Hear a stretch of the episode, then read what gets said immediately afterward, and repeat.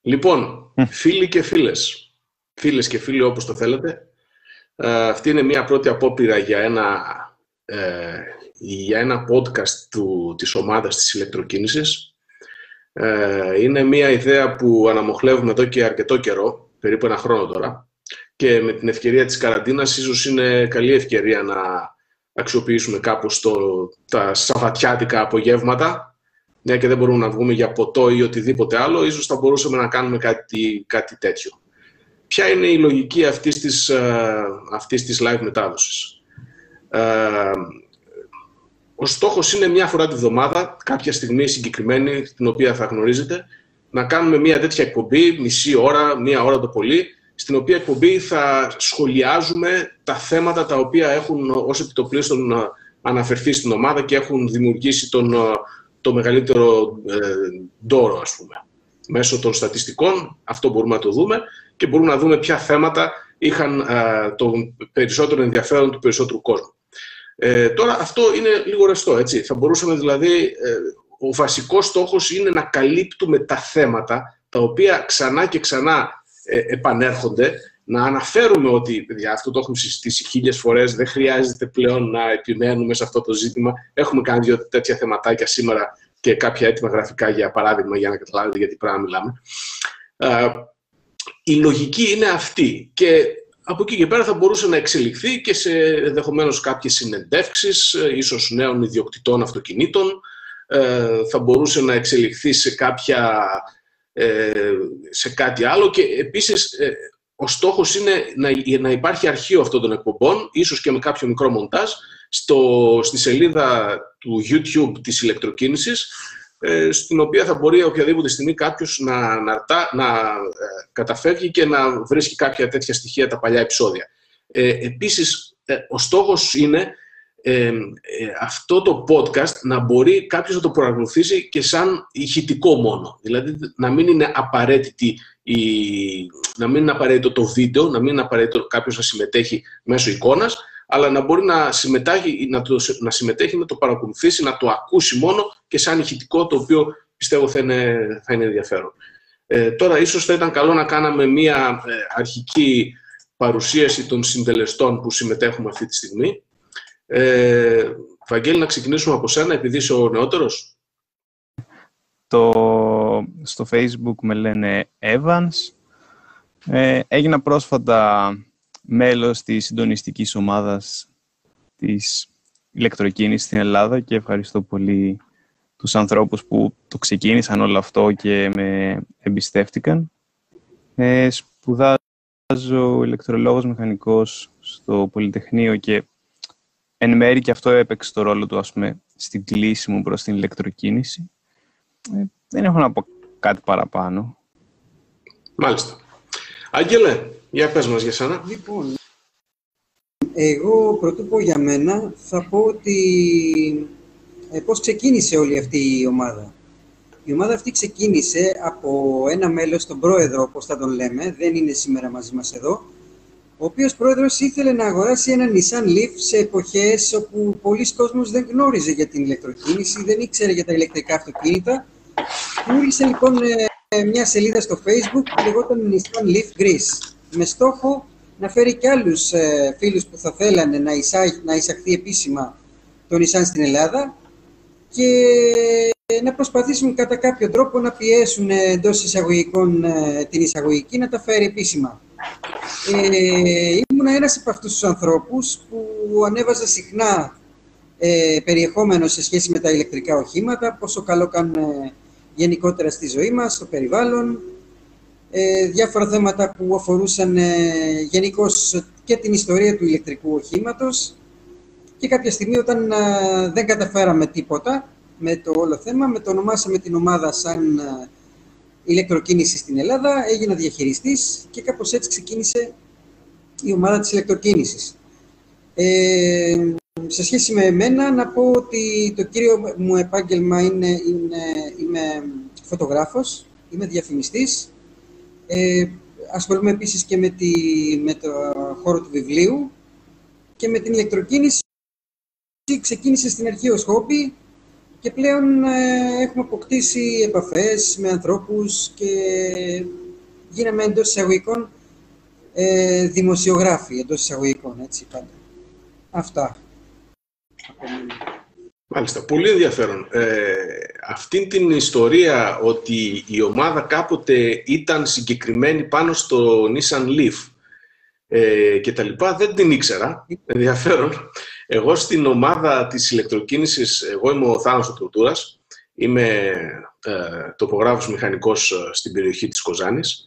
Ε, έχω ένα Nissan Leaf, το οποίο επίσης κάποιοι με φωνάζουν πρόεδρο, αλλά δεν είμαι εγώ ο πρόεδρος στον οποίο αναφέρθηκε ο, ο Άγγελος, γιατί είναι λίγο μπερδεμένο το θέμα. Δεν είμαι εγώ ο ιδρυτής της ομάδας.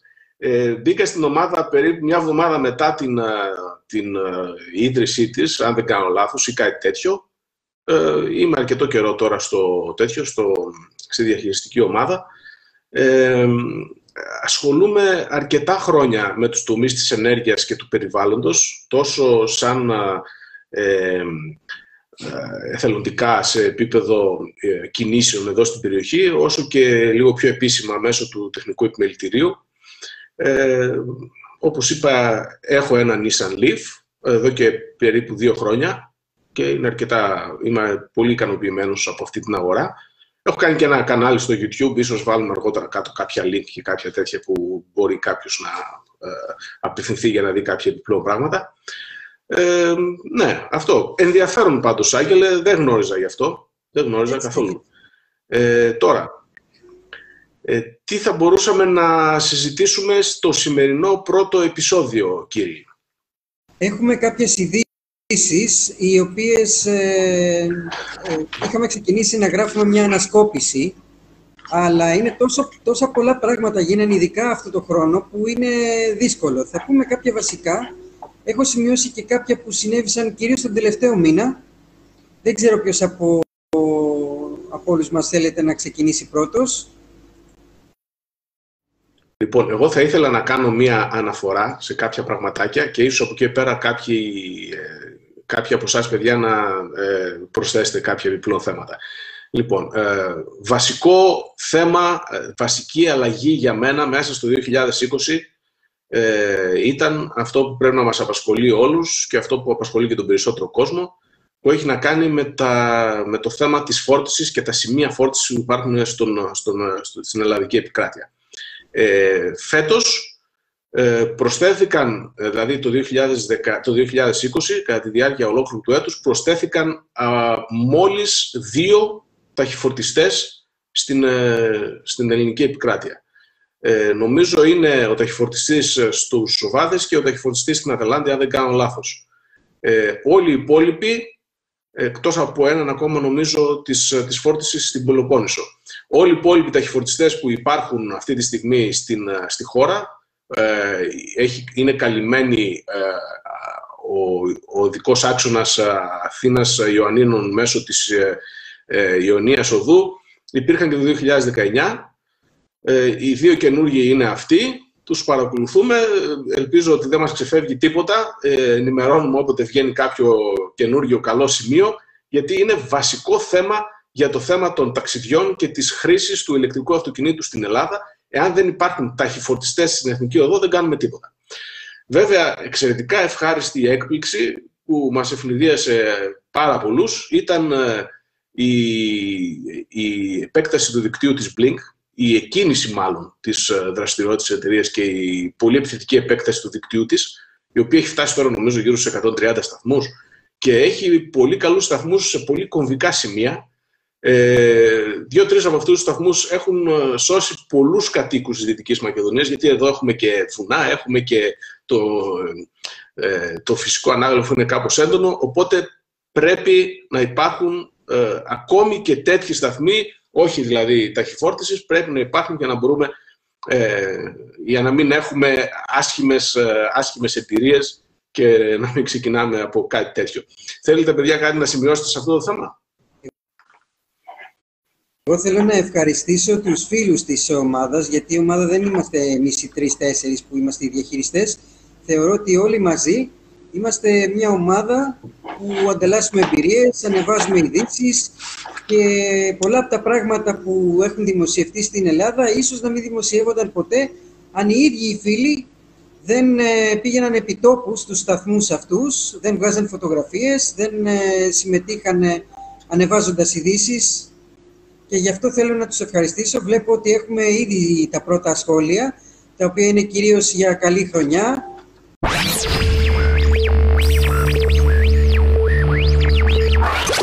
Πώς. θα δούμε ναι. πώς θα γίνεται ή θα αλλάξουν πλατφόρμα. Μπορεί να φταίει και το Facebook, δεν ξέρουμε ακριβώς τι γίνεται. Ναι. Αλλά εγώ επιμένω είναι καλύτερα να έχουμε έναν υπολογιστή συνδεδεμένο hardwired προκειμένου να μην έχουμε τέτοια θεματάκια. Ναι. ναι. Λοιπόν, πού ήμασταν; Μας ε... βλέπουν μόνο δύο, να περιμένουμε καμιά εξαριά να έρθουν.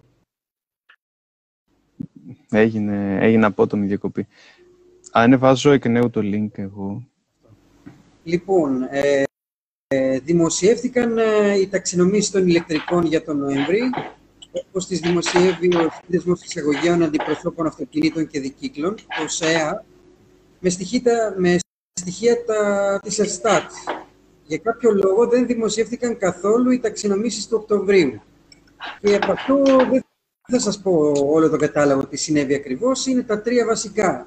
Ότι το Volkswagen ID3 εκτοξεύτηκε στην κορυφή με 32 ταξινομήσεις. Βέβαια, πρέπει να πούμε ότι δεν είναι όλα αυτά, ε, αυτό δεν σημαίνει όλα αυτά πωλήσεις. Είναι αυτοκίνητα που μπορεί να δοθήκαν στις αντιπροσωπείες για test drive. Κάποια μπορεί να είναι στις αντιπροσωπείες σαν έκθεμα. Οπότε είναι, είναι στην ουσία ο Νοέμβρης ήταν ο πρώτος μήνας, αν δεν κάνω λάθος. Ναι. Ε, δεύτερο σε πωλήσεις, το Hyundai εικόνα, το οποίο ταξινόμησε 18 από ό,τι βλέπω, 18 αυτοκίνητα, το οποίο είναι, ήρθε δεύτερο κατευθείαν, περνώντας ακόμη και το Peugeot E208, το οποίο ταξινόμησε 17. Από τον προηγούμενο μήνα που είχα δει ε, είχε ταξινομήσει 18, είναι περίπου στα ίδια επίπεδα. Ανεβάζω εγώ ένα share, συγγνώμη λίγο Άγγελε, με το αυτό ακριβώς που λες στην ουσία τελείωσα. Είναι αυτά τα τρία βασικότερα, τα μεγαλύτερες απολύσεις. Μάλιστα. Ε, σε ένα αντίστοιχο θέμα που έχει να κάνει με το θέμα των ταξινομήσεων, αλλά είναι πολύ πιο πρακτικό και πραγματικό. Ε, φέτος γνωρίσαμε, είχαμε πάρα πολλούς φίλους στην, ομάδα, στην ομάδα μας και φίλους ε, στις άλλες ε, ε, συγγενείς ομάδες όπως την ομάδα των ε, Tesla Fans ε, στο, οι, οποίοι, αλλά και φίλους από την πραγματική ζωή, έτσι, οι οποίοι απέκτησαν ηλεκτρικά αυτοκίνητα. Ε, εγώ γνωρίζω προσωπικά δύο δικούς μου φίλους που έχουν πάρει το ID3 ήδη και το έχουν παραλάβει και το χρησιμοποιούν. Ε, ε, από μεταχειρισμένα τρεις-τέσσερις πρέπει να είμαστε. Ε, Hyundai Kona, περιμένουμε κιόλας καινούργιες παραδόσεις άμεσα. Ε, επίσης, ε, εννοείται ότι μάλλον μέσα στο 2020 θα συμπεριλάβουμε και περίπου 4 ή 5 ε, ιδιοκτήτες ε, Model 3 στην Ελλάδα. Ε, έχω την αίσθηση ότι από τους πολύ πρώτους ήταν ο Χρήστος στη Χαλκιδική, ο οποίος μας έκανε την τιμή τον Μάρτιο ή τον Απρίλιο νομίζω να επισκεφθεί και την περιοχή ή ε, όχι, πιο πριν πρέπει να ήταν, πρέπει να ήταν γύρω στο, στο Φεβρουάριο. Ε, Φεβρουάριο του 20, εν μέσω κορονοϊού, αλλά χωρίς μέτρα, γιατί τότε ακόμα δεν ξέραμε τι θα, τι θα, πού θα φτάσει όλη αυτή η υπόθεση. Ε, αυτή τη στιγμή ε, υπάρχουν ε, στην κοινότητα την ηλεκτροκίνηση, στην παρέα δηλαδή που έχουμε, περίπου εκτιμώ εγώ γύρω στα 100 άτομα που είναι ιδιοκτήτες ηλεκτρικών αυτοκινήτων που δεν είναι άσχημα. Δηλαδή 50 άτομα ξέρω εγώ ότι είναι σίγουρα έτσι και ε, υποτίθεται ότι προσπαθούμε να οργανώσουμε και μία λίστα ιδιοκτητών, να κάνουμε μία προσπάθεια ε, δημιουργίας ενός συλλόγου ιδιοκτητών. Θα δούμε πώς θα πάει όλη αυτή η ιστορία, γιατί ε, ήδη υπάρχουν κάποια πράγματα στημένα και ίσως δεν χρειαζόταν κιόλας κάτι τελείως καινούριο. Ε, βλέπουμε λοιπόν ότι εκτός από το θεωρητικό των ταξινομήσεων, το οποίο ε, εννοείται ότι ο άρχον των ε, στατιστικών είναι ο Άγγελος ε, και παρακολουθεί αυτά τα πράγματα από πολύ κοντά, ε, εκτός από το θεωρητικό, σημασία έχει και το πρακτικό και να κάνουμε βόλτες με αυτά τα αυτοκίνητα, έτσι, προκειμένου να τα γνωρίζουμε, να δίνουμε τη δυνατότητα σε, σε άλλους ενδιαφερόμενους ή μη, ή ακόμα και πολέμιους πολλές φορές, να, να έχουν την εμπειρία τη οδήγησης ε, ή ε, την εμπειρία συνοδήγησης σε ένα ηλεκτρικό αυτοκίνητο, προκειμένου σιγά σιγά να στρίψει το καράβι και μετά από τόσα χρόνια αυτοκίνησης να προχωρήσουμε σε, μια, σε ένα τελείως διαφορετικό καινούριο κεφάλαιο, το οποίο πάρα πολύ άργησε και εννοείται ότι πλέον ε, η αλλαγή αυτή θα γίνει πάρα πολύ απότομα. Να πω κάτι σχετικά με αυτό, ότι ε, σε μια δημοσκόπηση που είχαμε κάνει στην ομάδα, είχαμε δει ότι τα τελευταία χρόνια, δηλαδή από το 18, 19 και 2020, ήταν πολύ μεγάλη η, η αύξηση των ε, νέων ιδιοκτητών ηλεκτρικών οχημάτων. Και εγώ πιστεύω ότι τώρα το 20, οι τελευταίοι μήνες, ε, Δηλαδή είδαμε συνέχεια και νέους χρήστες που ε, ανέβαζαν φωτογραφίες με τα καινούργια ηλεκτρικά τους και τώρα με το 21 θα δούμε ακόμα περισσότερους, περισσότερα ηλεκτρικά. Δηλαδή νομίζω ή, ίσως ήδη τον τελευταίο μήνα, δηλαδή από όταν ε, άρχισαν να εγκρίνονται οι, οι, πώς λέγονται, οι επιδοτήσεις και μετά, ίσως να μπορεί και να διπλασιάστηκαν. Αν όχι διπλασιάστηκαν, σίγουρα αυξήθηκαν κατά πάρα πολύ τους χρήστες ηλεκτρικών που είχαμε τα προηγούμενα χρόνια μαζεμένα, εγώ πιστεύω. Ε, να πω στο το επόμενο είναι ότι είναι ένα δυσάρεστο θεματάκι.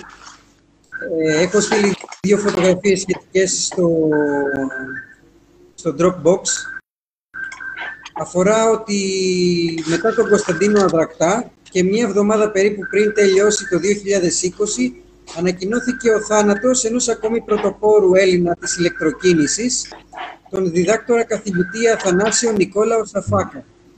Ο Αθανάσιος Σαφάκας ήταν διδάκτορας, μηχανικός και τακτικός καθηγητής της Πολυτεχνικής Σχολής του Πανεπιστημίου Πατρών. Υπήρξε ένα από τα ιδρυτικά μέλη του Ελληνικού Ινστιτούτου Ηλεκτροκίνητων Οχημάτων και επίτιμος πρόεδρος. Το Ελλήνιο εξέδωσε ανακοίνωση όπου εκφράζει δημόσια τη θλίψη του για την απώλειά του. Για την απώλεια του ιδρυτή του Ελλήνιο και καταξιωμένου προτεργάτη του, της ηλεκτροκίνησης στην Ελλάδα και αντί για Στέφανα θα καταθέσει 200 ευρώ στο παιδικό χωριό ΣΟΣ της Βάρης Αττικής. Αυτό είναι ένα θέμα το οποίο ήθελα να το ανεβάσω εχθές ή και σήμερα, αλλά είπα να μην το κάνω πρώτη μέρα του χρόνου. Και επίσης θέλω να, να, μαζέψω και υλικό από τις εργασίες που είχε κάνει ο καθηγητής σε σχέση με την ηλεκτροκίνηση και κάποιες καλές φωτογραφίες και, ώστε να παρουσιάσω λίγο πιο καλύτερα την προσωπικότητα του. Μάλιστα. Ναι, ετοίμασε κάτι οργανωμένο για να μείνει κιόλας. Ναι. Λοιπόν, βλέπω ότι έχουμε κάποια σχόλια στο live. Συγκεκριμένα ο Γιώργος έχει ένα θέμα με, το, με την πλατφόρμα της δωρεάν στάθμευσης. Ε, εγώ κατάφερα και εξέδωσα σήμα. Με πέδεψε λίγο το TaxisNet, ε, πέρα δόθε με τα login και τα λοιπά. Τελικά δούλεψε. Ε, μάλλον, ε, δεν ξέρω, ίσως έχουν κάποια bugs ακόμα εκεί σε αυτή την πλατφόρμα, δεν γνωρίζω, αλλά θεωρητικά δουλεύει. Ε, βέβαια τώρα προβληματίζομαι γιατί σε, ε, είδα το θέμα της δωρεάν στάθμευσης ηλεκτρικών αυτοκινήτων σε κάποιες ε, ε ιστοσελίδες ε, του χώρου της, του αυτοκινήτου και υπήρχαν εξαιρετικά αρνητικές αντιδράσεις από κάτω από τους οδηγούς θερμικών και είναι κανείς να σκέφτεται. Δηλαδή, μήπως αν βάλει κάποιος οδηγός ηλεκτρικού αυτοκινήτου το σήμα αυτό προκειμένου να έχει δωρεάν στάθμιση, μήπως αρχίζουν να του πετάνε πέτρες, ας πούμε, να του κάνουν ζημιά, μόνο και μόνο επειδή, ξέρεις, ε, δεν έχουν οι άλλοι. Ε, ειλικρινά προβληματίστηκα με, με κάποια σχόλια. Ε, και δεν έχουμε και Τέσλα, έτσι, που να έχουν, πώς το λένε, να έχουν το Sentry Mode, που παρακολουθούν τα πάντα. Αυτό είναι ένα πρόβλημα. Και μια που είπα για Τέσλα, ε, να μην ξεχάσουμε να αναφέρουμε ότι εδώ και κάνα δύο μέρες, νομίζω μέσα στο 20, επομένως μπορούμε να το κατηγοροποιήσουμε στο, στην ανασκόπηση της χρονιάς, παραδόθηκαν στην Ελλάδα επισήμως τα πρώτα Τέσλα από την Τέσλα Ελλάδος. Ε, πολλοί φίλοι και μέλη της, ε, των ομάδων μας και της κοινότητας πήραν. Ε, παιδιά, ευχόμαστε ό,τι καλύτερο. Ε, ευχόμαστε κάποια στιγμή να έρθει η σειρά μας.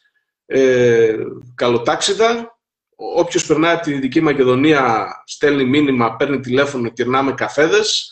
Ε, θα κάνουμε ό,τι μπορούμε για να τοποθετήσουμε και ένα σταθμό φόρτισης ε, ισχυρότερο από την Σούκο, γιατί μάλλον δεν σας αρκεί κάτι τέτοιο. Ε, για τα test drive, τα 0% όλα αυτά τα test θα χρειαστεί, θα χρειαστεί αρκετή ενέργεια. Και επίσης να αναφέρω ότι σήμερα η Tesla τελικά ανακοίνωσε 500.000 οχήματα παραγωγή και 500.000 παρά 450 κομμάτια παράδοση, το οποίο, ο οποίος είναι ένας στόχος που η εταιρεία είχε θέσει από το 2014. Έτσι, δηλαδή το 2014 η εταιρεία την οποία κάποιοι κορόιδευαν είχε θέσει αυτό το στόχο, τον οποίο μετά από έξι χρόνια τον πέτυχε ακριβώς παρά τις συνθήκες. Έτσι, δηλαδή είχε κλειστά εργοστάσια για κάποιους μήνες. Ε, αυτό σημαίνει πολλά πράγματα. Θα δούμε πώς θα εξελιχθεί. Λοιπόν, πάμε παρακάτω. Αυτό που αναφέρεις ήταν ακριβώς ένα θέμα που είχα σημειώσει να υποθεί, ότι στην ουσία παραδόθηκαν επίσημα τα πρώτα Τέσλα σε ελληνικό έδαφος ε, φίλος της ηλεκτροκίνησης, ο Γιώργος Καρακατσάνης, είναι ένας από τους Έλληνες ιδιοκτήτες, είναι μέλος της ομάδας μας και του ευχόμαστε καλό ρίζικο. Όχι καλορίζικο το αυτοκίνητο, εσύ, καλοτάξιδο το αυτοκίνητο. Άμα είναι καλορίζικο θα είναι συνέχεια στο σέρβις. Έτσι δεν είναι. Καλοτάξιδο. Έτσι, μπράβο. Και επίσης ένας άλλος φίλος από τη Θεσσαλονίκη που ήρθε εδώ ακριβώς για να το παραλάβει. Στην... Ναι, ακριβώς βλέπουμε και την εικόνα.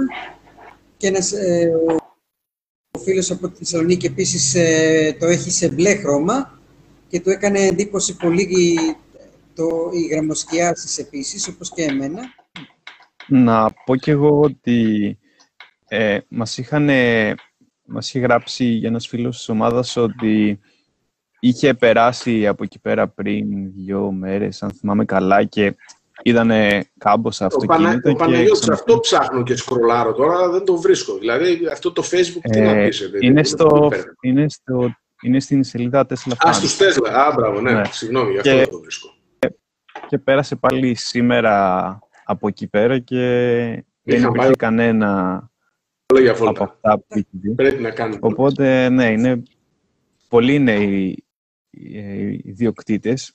Και εμένα προσωπικά μου είχε κάνει εντύπωση και σκεφτόμουν, καλά, για μία μέρα θα πρέπει να πληρώσουν τέλη κυκλοφορίας. Και μετά σκέφτομαι, ναι, τα ηλεκτρικά δεν έχουν τέλη κυκλοφορίας. Οπότε. Το σκέφτεσαι.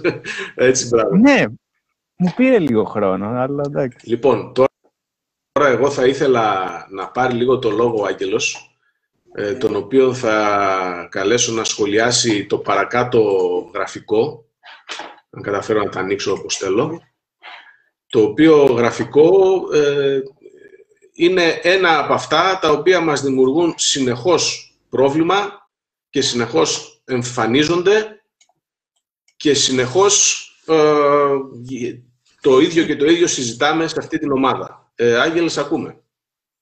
Λοιπόν, το αριστερό σκίτσο που έχει φτιαχτεί από τον Μάριαν Καμένσκι ε, είχε παραγγελθεί από ένα άρθρο παραπληροφόρησης. Μην ξεχνάμε ότι τα, τα ηλεκτρικά οχήματα έχουν δεχθεί καμπάνιες ολόκληρες παραπληροφόρησης από λόμπι των ορεικτών καυσίμων, από τις, αυτο, από τις ίδιες τις αυτοκινητοβιομηχανίες παλιότερα, όταν οι ίδιες δεν βγάζανε καθόλου ηλεκτρικά και μάλιστα τα πολεμούσανε για διάφορους λόγους. Ε, ένα τέτοιο άρθρο παραπληροφόρηση λοιπόν πληρώσαν αυτόν τον σκητσογράφο για να το φτιάξει. Και το, το σκίτσο δείχνει ας πούμε ένα αυτοκίνητο diesel σε μια πεδιάδα, η οποία δεν υπάρχει κανένας κόσμος τριγύρω, δεν υπάρχουν ε, πολυκατοικίες, δεν υπάρχουν πεζοί, δεν υπάρχει τίποτα άλλο μέσα σε μια περιάδα, ο οποίος λέει ο οδηγός ότι νιώθω λέει τόσο βρώμικος. Και από κάτω ακριβώς δείχνει ένα ηλεκτρικό αυτοκίνητο, το οποίο τροφοδοτείται με ενέργεια, πάλι και αυτό σε μια πεδιάδα, δεν υπάρχει πόλη, δεν υπάρχει τίποτα, αλλά με ένα μακρύ καλώδιο τροφοδοτείται από ένα μεγάλο εργοστάσιο με πάρα πολλά φουγάρα που έχουν βρωμίσει ολόκληρο τον, ε, τον ουρανό, γιατί προφανώς και είναι κάρβουνο, έτσι. Ε, ένας άλλος, ε, ένας φίλος της ηλεκτροκίνησης, ο Τζον Σίβερς, έφτιαξε ένα, το σκίτσο αυτό, το οποίο δείχνει πώς μπορεί να είναι λίγο καλύτερα τα πράγματα, πιο σωστό δηλαδή φτιαγμένο αυτό το σκίτσο, και έδειξε ότι ας πούμε υπάρχει για το ντίζελ, για να φτάσει να βγάλει το καυσαέριο που βγάζει, υπάρχει κάπου μια πετρελαιοπηγή από την οποία μεταφέρεται το καύσιμο με ένα μεγάλο τάνκερ, το οποίο είναι και η μαζούτ, έτσι, το χειρότερο δυνατό καύσιμο. Μετά φτάνει σε ένα εργοστάσιο το οποίο ε, διηλίζει αυτό το αργό πετρέλαιο, έτσι, και το οποίο εργοστάσιο και ηλεκτρισμό, έτσι, μεγάλα αποθέματα ηλεκτρισμού, μετά μεταφέρεται στις αντλίες με διζελοκίνητα φορτηγά, έτσι, μπράβο, πολύ καλός, το, μετε, το μεγένθινες, με διζελοκίνητα φορτηγά και από εκεί και πέρα στις αντλίες φτάνει στο διζελοκίνητο αυτοκίνητο, το οποίο να πούμε ότι επειδή έχει κινητήρα εσωτερικής καύσης, είναι σαν, αν έχουμε ένα λίτρο καυσίμου, είναι σαν να πετάμε, και, να, και όχι μόνο να πετάμε, αλλά και να βάζουμε φωτιά ε, σε ένα μεγάλο μέρος αυτού του καυσίμου. Γιατί ο κινητήρας του ε, μετατρέπει σε κινητική ενέργεια μόλις το 35%. Έτσι. Ο κινητήρας εσωτερικής καύσης, λοιπόν, δεν είναι τόσο αποδοτικός όσο είναι ο ηλεκτρικός κινητήρας. Πάμε λίγο παρακάτω να δούμε ότι το ηλεκτρικό αυτοκίνητο έχει γράψει ο φίλος ότι έχει δείξει, ας πούμε, ένα, κάποιες ανανεώσιμες πηγές, ανεμογεννήτριες, φωτοβολταϊκά.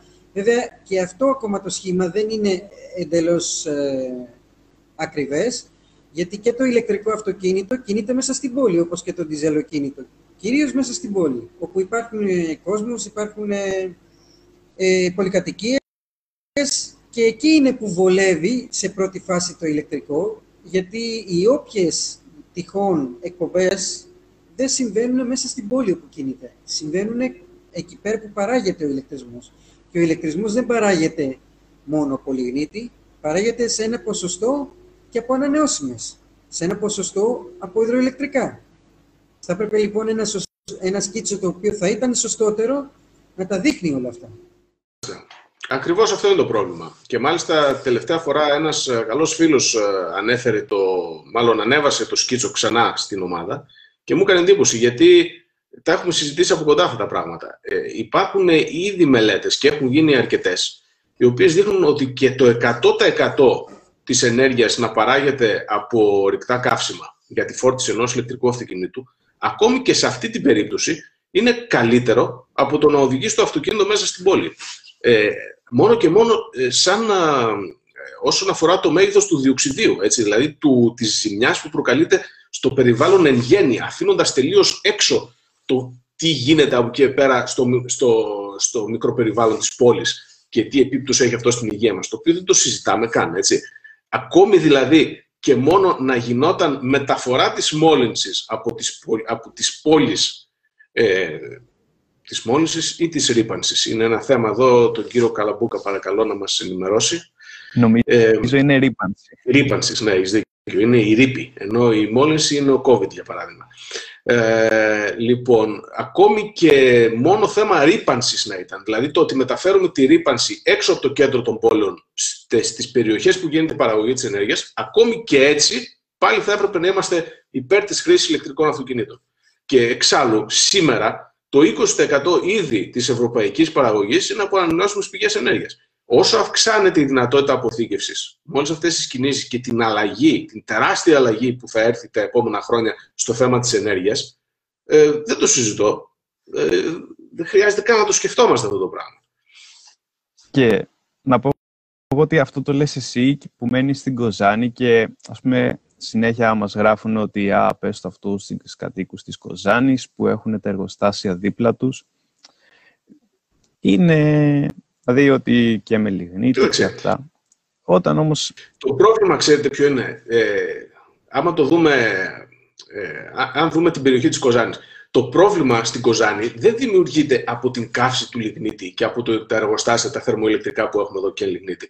Το μεγαλύτερο ποσοστό της ρήπανσης εδώ τοπικά στην περιοχή προέρχεται από, την, από τις δραστηριότητες που απαιτούνται προκειμένου να κάψουμε το λιγνίτη. Δηλαδή από την εξκαφή, από τη μεταφορά, από τους ταινιόδρομους, από τα φορτηγά των, ε, των εργολάβων. Δηλαδή η, η τοπική ρήπανση είναι από αυτά. Και η τοπική ρήπανση είναι πολύ τοπική. Δηλαδή η πόλη της Κοζάνης σε σχέση με την πόλη της Πτωλημαΐδας που είναι από την άλλη μεριά του, του λόφου, από τη μεριά που είναι τα εργοστάσια, η πόλη της Κοζάνης έχει πολύ καθαρότερη ατμόσφαιρα, ε, επειδή μόνο και μόνο είναι πίσω από το βουνό. Δηλαδή, είναι τόσο τοπική η ρήπανση. Καλά για τις κοινότητες εκεί των περιοχών δεν το συζητώ, είναι καταστροφή. Έτσι.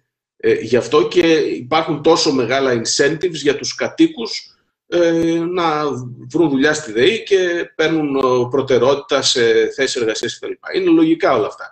Αλλά τα επόμενα χρόνια θα υπάρξει τεράστια αλλαγή στο, στο, στο ενεργειακό μείγμα. Ε, η δική μου προσωπική εκτίμηση, επειδή έχω ασχοληθεί με το θέμα της ενέργειας και ιδίως την ε, περίοδο αυτή της απολυμνητοποίησης με ενδιαφέρει ακόμη περισσότερο, είναι ότι μέσα στη δεκαετία ε, Δηλαδή, αν κάποιος του 29 ή του 2030 κοιτάξει 10 χρόνια πίσω, δεν θα μπορεί να πιστέψει πώς ήταν το ενεργειακό μείγμα και στην Ελλάδα και στην Ευρώπη και παγκοσμίως. Δηλαδή, θα γίνουν τεράστιες κοσμογονικές αλλαγές πλέον. Έχει ξεφύγει η κατάσταση. Έχουμε δει φωτορεπορτάζ στα οποία έχουν γκρεμιστεί ολόκληρα χωριά για να μπορέσει να εξοριστεί ο λιγνίτης. Βεβαίως έχουν γκρεμιστεί. Απλά όλα αυτά είναι ίσως ε, ε, συζήτηση για, το, για, το, για μια ε, συγγενή ομάδα ανανεώσιμων πηγών κτλ. Είναι γενικότερο το θέμα και θα ήταν καλό έτσι να μην επικεντρώσουμε άλλο σε αυτό το ζήτημα. Ίσως θα μπορούσαμε λίγο...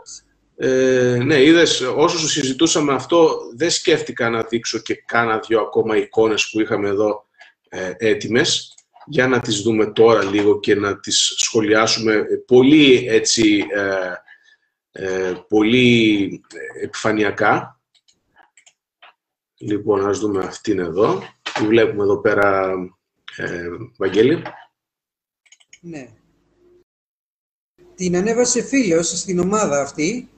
Έχει ανεβεί και σε άλλες ομάδες που αφορούν την ενέργεια. Και δείχνει ακριβώς την κατανάλωση ενέργειας από ανανεώσιμες πηγές. Και στην Ελλάδα βρισκόμαστε σε ένα μέσο ποσοστό. Στα 19,6 περίπου. Μάλιστα. Καθώς επίσης έχουμε και ε, το έτερο γράφημα αντίστοιχο, το οποίο είναι αυτό εδώ. Ναι. Περίπου στα μέσα της, ε, του γραφήματος βρίσκεται και η χώρα μας. Έτσι, είμαστε στο μέσο όρο των ποσοστών. Και μάλιστα οι κόκκινες γραμμές, αν δεν κάνω λάθος, είναι ο στόχος που ήταν για το 2020, τον οποίο η χώρα μας τον έχει ελαφρά ε, ξεπεράσει. Τον έχει Μάλιστα. ξεπεράσει το 2019. Ωραία. Λοιπόν, ε, ένα ναι. άλλο σχετικό θέμα... Κάνω ένα μικρό σχόλιο, θα μου επιτρέψετε. Πες, πες Βαγγέλη, ό,τι θες. Ότι, ότι ε, άσχετα με το μείγμα της χώρας ή της Ευρώπης, ε, αυτό που μας τονίζει και ο Γιώργος ε, συνέχεια ότι μπορείς να, σε κάθε περίπτωση να ε, επιλέξεις ε, πάροχο που προσφέρει ρεύμα από 100% ανανεώσιμες και έχουν μπει πλέον πολλές εταιρείες σε αυτό. Οπότε, αν κάποιος πληρώνει για ρεύμα από ανανεώσιμες, είναι, είναι, καλύ, είναι ακόμα καλύτερα. Και επίσης κάτι άλλο που ήθελα να πω και το ξέχασα και όλο το ξεχνάω, γι' αυτό το λόγο θα πρέπει κάποια πράγματα να σημειώνουμε, είναι ότι εάν σήμερα αγοράσεις ένα ηλεκτρικό αυτοκίνητο, έτσι, μπορεί σήμερα να είναι το 20% μόνο από ανανεώσιμες πηγές. Αλλά σε 10 χρόνια που θα έχεις το ίδιο αυτοκίνητο ή θα το έχεις πουλήσει σε κάποιον άλλον, αν οδηγείς στοιχειοδός καλά, ας πούμε, και δεν φύγεις κανένα κόπεδο, σε 10 χρόνια μπορεί να είναι 100% από ανανεώσιμες πηγές ενέργειας το, το ίδιο αυτοκίνητο. Οπότε τι συζητάμε. Δηλαδή θέλει κάποιος σήμερα να αγοράσει αυτοκίνητο και το επιχείρημα είναι ότι σήμερα δεν είναι αρκετά ε, πλούσιος σε ανανεώσιμες πηγές ενέργειας στο ενεργειακό μείγμα στη χώρα. Δεν υπάρχει τέτοιο θέμα. Το αυτοκίνητο το παίρνεις για 10 χρόνια, για 20 χρόνια. Είναι μεγάλες, μεγάλη ζωή πλέον ενός αυτοκινήτου. Αν, αν, αν εσύ το κρατήσεις 5 χρόνια, θα το πουλήσεις σε κάποιον άλλο. Δηλαδή, το να αγοράσει σήμερα κάποιος ένα θερμικό αυτοκίνητο, εκτός ότι πετάει τα λεφτά από το παράθυρο, γιατί δεν θα μπορεί να το πουλήσει 2-3 χρόνια πουθενά, είναι και ό,τι χειρότερο ε, περιβαλλοντικά. Εννοείται ότι δεν λέμε αγοράστε από πέντε ηλεκτρικά αυτοκίνητα ο καθένας. Και αυτό το αυτοκίνητο για να κατασκευαστεί έχει κάποια περιβαλλοντική επιβάρυνση, έχει ε, κόστος περιβαλλοντικό.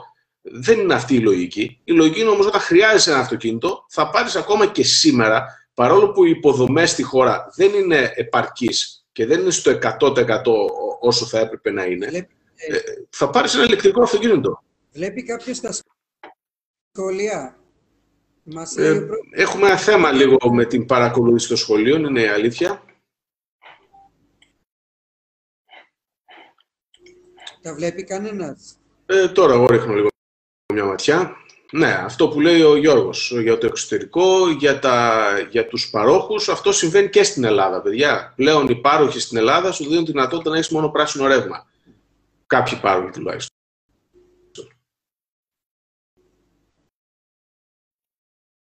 Άλλο σχόλιο. Ένα σχόλιο του Γιώργου σχετικά με τις μπαταρίες. Τι γίνεται με τις μπαταρίες μετά. Είναι ένα ακόμα θέμα το οποίο ε, συζητείται αρκετά συχνά στο, στον κόσμο της ηλεκτροκίνησης. Τώρα κανονικά κάποιος θα έπρεπε να ψάχνει ε, ενεργά αυτή τη στιγμή να βρει κάποιες ε, φωτογραφίες ίσως του, από την Τέσλα με την καινούργια τους μπαταρία ή τις γραφικές παραστάσεις που δείχνουν πόσο degradation έχουν οι μπαταρίες και πώς μειώνεται ο χρόνος ζωής τους. Αλλά τελείως επιφανειακά, ε, το θέμα είναι το εξής, ότι οι μπαταρίες σε ένα ηλεκτρικό αυτοκίνητο ε, έχουν μεγάλη διάρκεια ζωής.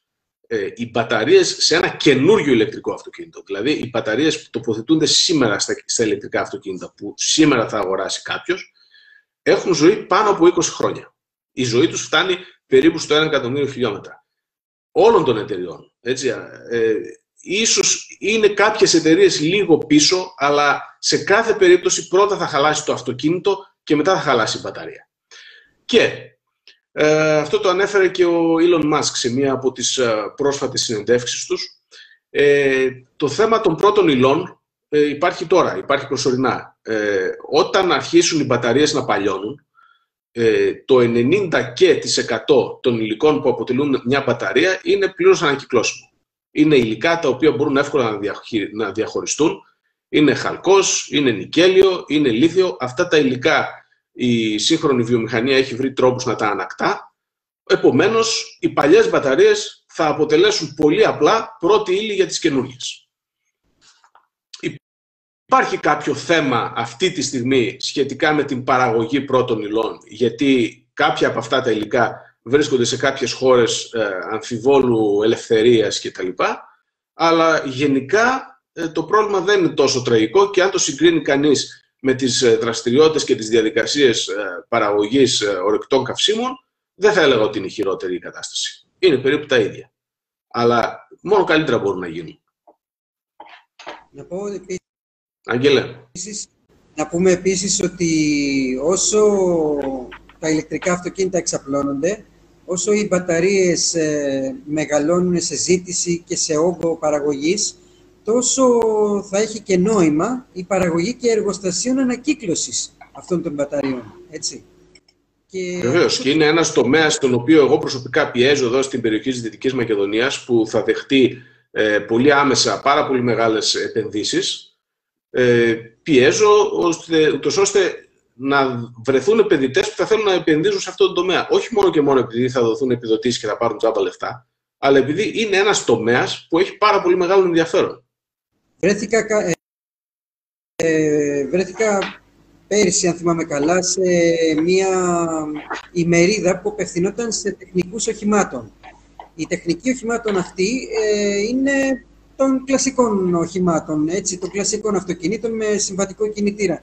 Οπότε υπήρχαν πάρα πολλά ερωτήματα και ένα από αυτά ήταν και αυτό που υπόθηκε μόλις τώρα. Και επειδή με, με ρώτησαν, ε, μου επέφτεινε και σε μένα το λόγο, παρόλο που ήμουν εκεί πέρα, ας πούμε, ως καλεσμένος, τους είπα αυτό ακριβώς, ότι οι μπαταρίες των ηλεκτρικών αυτοκινήτων πρώτα απ' όλα δεν πετάγονται. Και όχι μόνο και των, των ηλεκτρικών, αλλά γενικώ οι μπαταρίες δεν πετάγονται, γιατί περιέχουν και κάποια ε, χημικά στοιχεία τα οποία είναι τοξικά. Αλλά από εκεί και πέρα υπάρχουν, υπάρχουν ε, ήδη και έχουν ξεκινήσει ε, επιχειρήσεις οι οποίες τις αναγωμώνουν. Έτσι. Γιατί όπως έχουμε ξαναπεί, η μπαταρία δεν είναι ένα, δεν είναι μία μπαταρία, είναι στην ουσία ένα pack, έτσι. Είναι μια συστοιχεία μπαταρίων που αποτελείται από επιμέρους στοιχεία, τα οποία ελέγχονται και αλλάζονται μόνο τα συγκεκριμένα στοιχεία. Ο Βαγγέλης αυτή τη στιγμή μας δείχνει ε, ποια είναι η απομείωση της χωρητικότητας ε, της μπαταρίας, σε, της, της μπαταρίας στα, στα Tesla, στα, στα παλιά τα Tesla, έτσι, στα Model S και Model X. Και βλέπουμε ότι στα 200.000 χιλιόμετρα ε. είναι ακόμα περίπου στο 90%.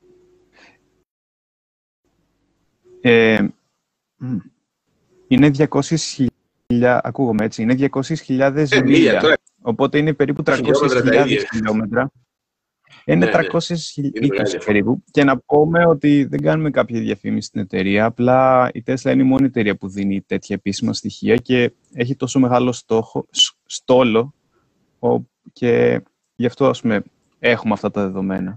Ε, Ακριβώς έτσι είναι. Και μια και είπαμε για την Tesla, επειδή βλέπω ότι συμμετέχει στο σχολιασμό και ο διαχειριστής της ομάδας των Tesla Fans Ελλάδος, ε, θα ήταν καλό ίσως κάποια στιγμή να κάνουμε από κοινού μια συζήτηση.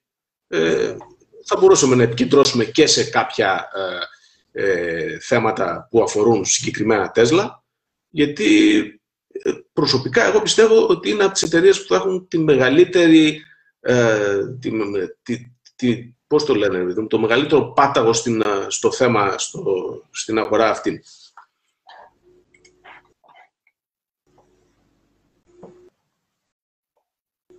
Ε, σωστό το σχόλιο του κύριου Ανδρέα, ότι, ότι όντως υπάρχει μεγάλη καθυστέρηση και αυτό μπορεί να μας το πει και ο Άγγελος στις, ε, στην έγκριση των αιτήσεων και ακόμα και στην επιστροφή των χρημάτων, ας πούμε, της επιδότησης. Αλλά, ναι. εντάξει, ναι. Δεν, μπορούμε να κάνουμε κάτι γι' αυτό, δυστυχώς. Πες, Άγγελε. Ε, οφείλω να πω ότι είμαι ένας από αυτούς που έχει κάνει αίτηση για επιδότηση για την αγορά ηλεκτρικού σκούτερ. Ε, η αίτηση μου έγινε τέλος Σεπτέμβρη, αρχή Οκτώβρη, νομίζω πρώτη εβδομάδα του Οκτώβρη και ακόμα περιμένω. Ε, μέχρι τότε βέβαια έχουμε μια επικοινωνία μια φορά το μήνα, δηλαδή μου στέλνουν ότι ε, η, η αίτησή σας ε, εισήχθηκε ας πούμε, στο σύστημα. Το δεύτερο mail ήταν ότι ε, ελέγχθηκαν τα στοιχεία που μας δώσατε, είναι, είναι εντάξει. Οπότε περιμένω το τρίτο μήνυμα στην ουσία, το οποίο θα λέει εγκρίθηκε. Ή τέλος πάντων θα λέει ότι δεσμεύτηκαν τα ποσά. Από το δεσμεύτηκαν τα ποσά βέβαια μέχρι να, ε, μέχρι να πάρει κάποιος τα ποσά θα πρέπει να αγοράσει το όχημά του και να στείλει και την ε, απόδειξη αγοράς.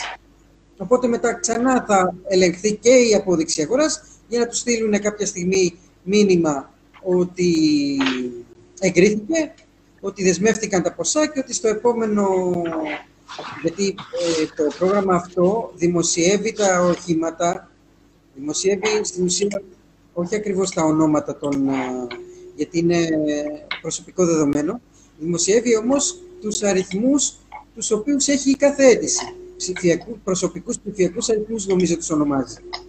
Βλέπω ένα σχόλιο που αφορά λίγο το θέμα των επιδοτήσεων, ότι πρέπει να δοθούν καλύτερα κίνητρα κτλ.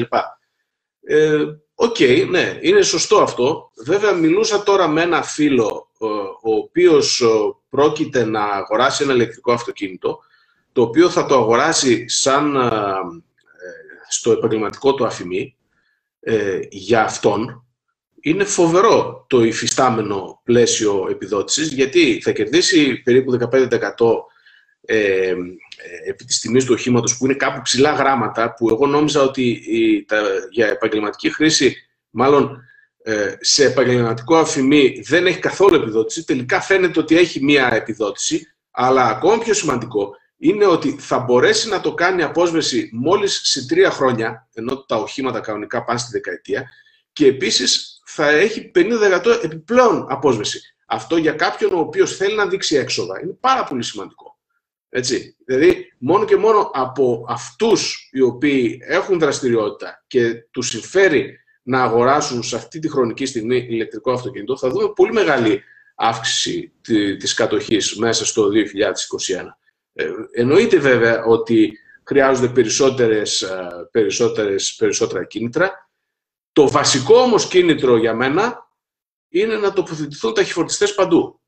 Το οποίο όμως δυστυχώς θα το δούμε όταν η Τέσλα τοποθετήσει τους δικούς της superchargers, τότε θα δούμε όλους τους υπόλοιπους να τρέχουν και να προσπαθούν να την προλάβουν και στην Ελλάδα. Ε, είναι ακριβώς το ίδιο σκηνικό που έγινε και στην Ευρώπη. Να πω επί τη ευκαιρία ένα νέο. Ε, είδαμε στη ΔΕΗ της Κάνιγκος έναν από τους πρώτους φορτιστές του δικτύου φόρτισης που ετοιμάζει η ΔΕΗ. Όπως μάθαμε, ο φορτιστής τοποθετήθηκε μόλις δύο-τρεις μέρες πριν στο ίδιο σημείο που υπήρχε και ένας φορτιστής από παλιότερο πρόγραμμα, το γνωστό και μη εξαιρεταίο Green Emotion. Διακρίνονται τα παλιότερα σήματα του προγράμματος και η πράσινη διαγράμμιση. Είχαμε ανεβάσει και σχετική φωτογραφία γι' αυτό. Ο φορτιστής είναι της εταιρείας Alphen, ενεργοποιείται με κάρτα και είναι για δύο θέσεις, είναι διπλός.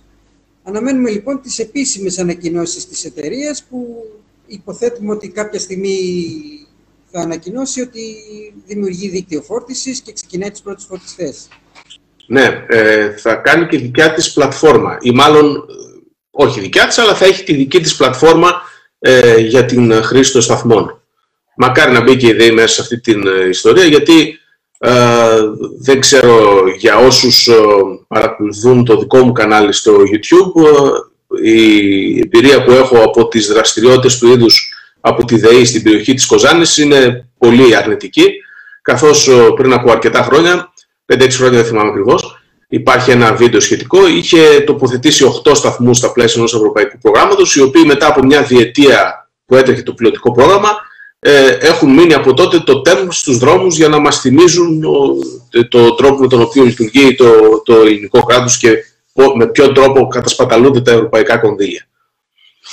Ε, επειδή το είχα παρακολουθήσει από κοντά αυτό το πρόγραμμα και είχαν γίνει και, είχε γίνει και ένα εντός εισαγωγικών παγκόσμιο συνέδριο ηλεκτροκίνησης στο Ζάπιο με βάση αυτό το πρόγραμμα, Εκεί πέρα υπήρχαν σύνεδροι από διάφορες χώρες οι οποίοι ανακοινώνανε τι ακριβώς κάνανε, πώς αξιοποιήσανε τα λεφτά δηλαδή αυτού του προγράμματος και τι κάνανε ο καθένας στι χώρε τους. Έτσι. Βγήκε λοιπόν κάποια στιγμή η υπεύθυνη του προγράμματος αυτή και για, για την Ελλάδα και μας είχε πει τότε ότι η ΔΕΗ, λέει, δεν, δεν μπορεί να δημιουργήσει ε, υπηρεσία φόρτισης δεν ξέρω γιατί. Ίσως να υπήρχαν οι νόμοι να ήταν διαφορετικοί. Ο ΔΕΔΙΕ δεν μπορεί να δημιουργήσει, Άγγελε. Ο ΔΕΔΙΕ δεν μπορεί να, να δημιουργήσει δίκτυο φόρτισης. Δεν ξέρω αυτό. Ε, μιλάμε για τη ΔΕΗ. Εκείνη η υπεύθυνη μιλούσε για τη ΔΕΗ. Και έλεγε ότι η ΔΕΗ λέει δεν μπορεί για να δημιουργήσει. Για πότε λες εσύ τώρα; 2016. Μπορεί... Το 2016 είχε ήδη διασπαστεί η ΔΕΗ και λογικά δεν νομίζω να είχε πρόβλημα το 2016 να μπορούσε να το κάνει δεν μπορούσε, ότι υπήρχε κάποιο είδους νομικό κόλλημα. Άλλος ήταν ο λόγος. Τέλος πάντων, το θέμα είναι αυτό, ότι μας ανακοίνωσε τότε ότι δεν μπορεί, λέει, η να δημιουργήσει το δικό της ε, δίκτυο, μάλλον τη δική της υπηρεσία φόρτισης, και μας ανακοίνωσε ότι οι φορτιστές που τοποθετήθηκαν στο πλαίσιο του προγράμματος μόλις ένα μήνα πιο πριν και δοκιμάζονταν, ε, ελέγχονταν, ενώ τροφοδοτούνταν από τη ΔΕΗ, ελέγχονταν από γνωστή Ιταλική πολυεθνική η οποία όπως είναι φυσικό όταν τελείωσε το πρόγραμμα και η χρηματοδότηση δεν είχε άλλο ακίνητρα για να συνεχίσει τη, τη λειτουργία τους και τους απενεργοποίησε. και όλα αυτά τα χρόνια υπάρχουν ας πούμε, στα ίδια σημεία και δεν λειτουργούσαν. Αντίθετα, όταν ήρθαν η, η σειρά των Κύπριων, ε, των αντίστοιχων Κύπριων να μιλήσουν, μας είπαν και το παρατήρησα. Δηλαδή, υπήρξαν και φωτογραφίες όπου η αντίστοιχη, η αντίστοιχη ΔΕΗ εντό εισαγωγικών, ε, η ΑΕΚ, Αρχή Ηλεκτρισμού Κύπρου, είχε δημιουργήσει, είχε εντάξει τους πρώτους φορτιστές, είχε δημιουργήσει το πρώτο της ε, δίκτυο ονόματι e-charts και οι φορτιστές υπάρχουν ναι. τώρα, έτσι. Αυτοκίνητα μπορεί να είχε πολλά τότε η Κύπρος, αλλά δεν έχει σημασία.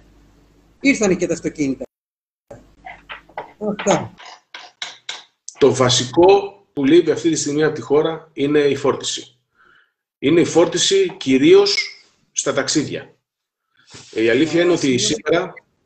Πες ότι έγινε αυτό που έγινε με εκείνο το πρόγραμμα, αλλά δεν υπήρξε και κάποιο προ, κάποια πρόθεση ή κάποιο πρόγραμμα να αξιοποιηθούν αυτοί οι φορτιστές αργότερα. Δηλαδή παρέμειναν εκεί πέρα, αντί να τους ξυλώσουν, να τους ε, δώσουν μέσω του... Τέλος πάντων να βρουν έναν τρόπο, να τους κάνουν δωρεά σε πανεπιστήμια να τους... Ε, κάνουν πάρα πολλά πράγματα. Θα μπορούσε τους ε, σταθμούς αυτούς, τους φορτιστές αυτούς να τους υιοθετήσει ο Δήμος και με αλλαγή μιας πλακέτας κόστους 100 ευρώ να τους, έχει, να τους παραδώσει προς δωρεάν χρήση οποιοδήποτε και οι τουρίστες που θα περνούσαν και θα κάναν ε, λογαριασμό ρεύματος 1 ευρώ ταυτόχρονα τις τρεις εκείνες ώρες που θα φόρτιζαν το 1 ευρώ θα άφηναν 100 ευρώ στην πόλη. Δεν το συζητάμε. Δηλαδή είναι ε, δηλαδή, το, το πρόγραμμα αυτό έτρεξε, τέλος πάντων, την άλλη. Είναι κρίμα το ότι έμειναν τόσα χρόνια χρησιμοποιητοί και σαν το τέμ, όπως λες και εσύ. Αυτά. Ο Γιώργος Σύρος μας γράφει δεν πρέπει, και ρωτάει, δεν πρέπει να δοθεί πλήρης επιδότηση στους οικιακούς. Ε, αν δεν κάνω λάθος, το πρόγραμμα Κινούμε Ηλεκτρικά δίνει μια μερική επιδότηση στους οικιακούς φορτιστές. Φτάνει αυτός που την διεκδικεί να έχει κάνει ε, αίτηση για επιδότηση αυτοκινήτου, έτσι. Ε, ναι, κοίταξε, Άγγελε, να σου πω λίγο και σε σένα και στο Γιώργο τι συμβαίνει. Επειδή ε, ο Γιώργος τώρα δεν θυμάμαι, έχει κάποιο όχημα ηλεκτροκίνητο. Ε, εγώ που χρησιμοποιώ εδώ και δύο χρόνια το Nissan Leaf που πήρα από τη Ρόδο κάνοντας ταξίδι, ε, φέρνοντας το δικό σου από την Αθήνα που ήταν μια ωραία περιπέτεια η οποία ακόμη έχει καταγραφεί αλλά περιμένει την επεξεργασία της για να ε, γίνει δημόσια προκειμένου να δείτε κι εσείς. Είχε, είχε αρκετό ενδιαφέρον αυτό το ταξίδι. Λοιπόν, όταν πήρα το Leaf, είχα σκοπό να τοποθετήσω ένα σταθμό φόρτισης Type 2, 6,6 kW, 7,4 δηλαδή, αλλά το Leaf θα μπορούσε να αξιοποιήσει 6,6 kW, γιατί αυτό είναι το όριο του αυτοκινήτου. Ε, με τα 6,6 kW ε, του σταθμού που είχα σκοπό να τοποθετήσω, το Leaf θα γέμιζε τις μπαταρίες περίπου σε 2,5 ώρες. Ακόμα δεν τον έχω βάλει.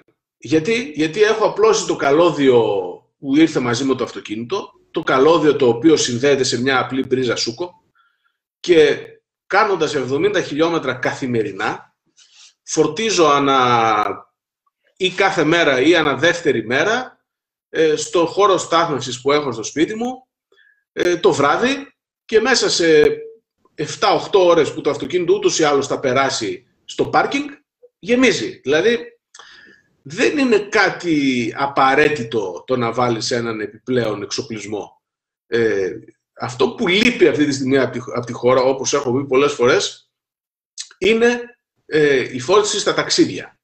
Αυτό λείπει και από μένα που έχω εμβέλεια μικρή, 150 χιλιόμετρα, γιατί το αυτοκίνητό μου είναι δεκαετίας, αλλά λείπει και από κάποιον με ένα Τέσλα, που μπορεί να έχει 500 χιλιόμετρα εμβέλεια, αλλά όταν δεν υπάρχουν σταθμοί ανά 100 χιλιόμετρα, να είσαι σίγουρος ότι όπως όλη την υπόλοιπη Ευρώπη μπορείς οπουδήποτε να σταματήσεις και να φορτίσεις, τότε δεν μπορεί. Δηλαδή, πάντα υπάρχει αυτό το άγχος. Εννοείται ότι αντιμετωπίζεται με κάποιο προγραμματισμό κτλ. Αλλά δεν είναι αυτή η λογική.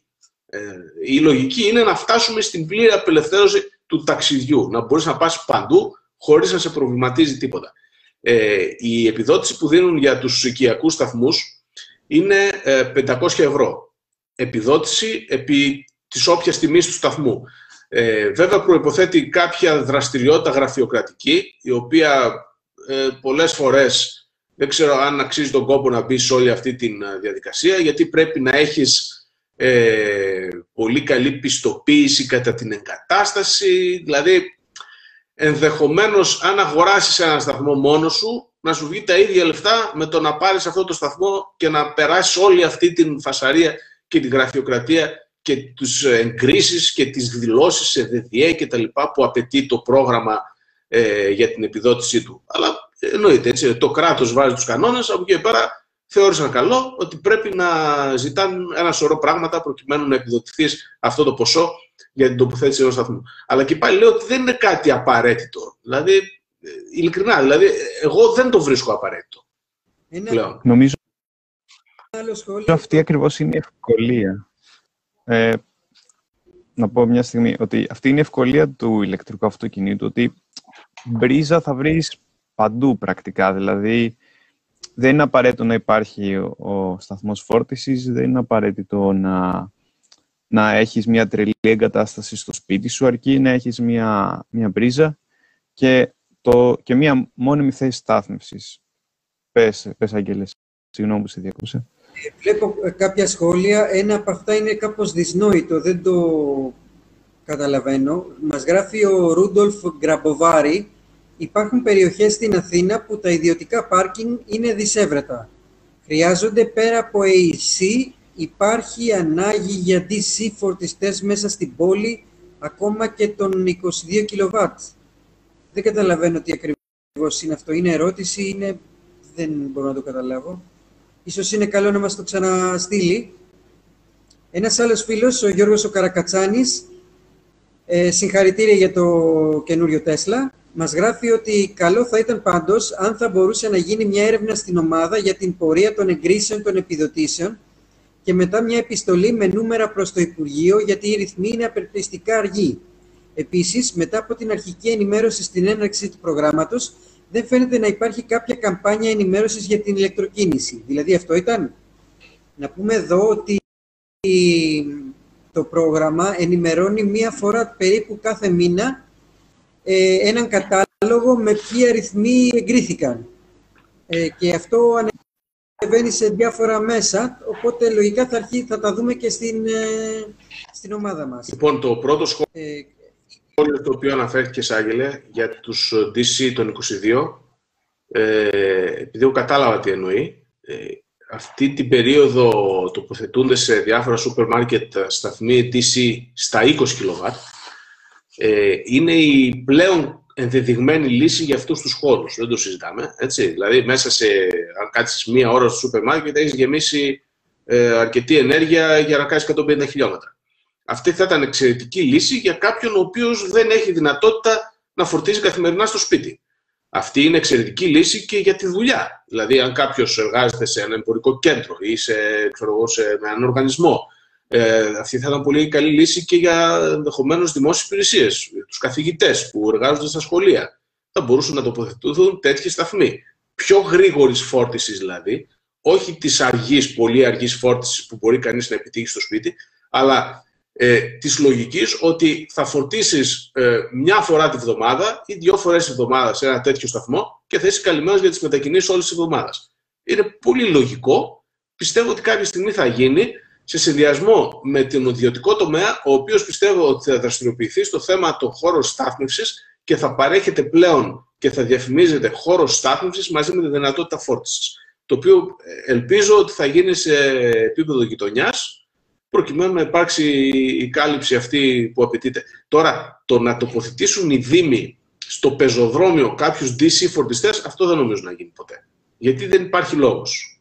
Ε, για παράδειγμα, υπάρχουν κάποιες πόλεις στο εξωτερικό, στο Λονδίνο συγκεκριμένα, που τοποθετούν απλούς ρευματοδότες ή ρευματοδότες με κάποιο είδους κλείδωμα μέσω ε, μιας εφαρμογής ή και Type 2 ακόμα ε, φύσμα, ε, τους τοποθετούν σε φανάρια φωτισμού. Είναι μια πάρα πολύ καλή λύση. Δεν χρειάζεται όμως εκεί πέρα μεγαλύτερη ισχύ, δεν χρειάζεται μεγαλύτερη ταχύτητα, γιατί θα μείνει το αυτοκίνητο όλο το βράδυ.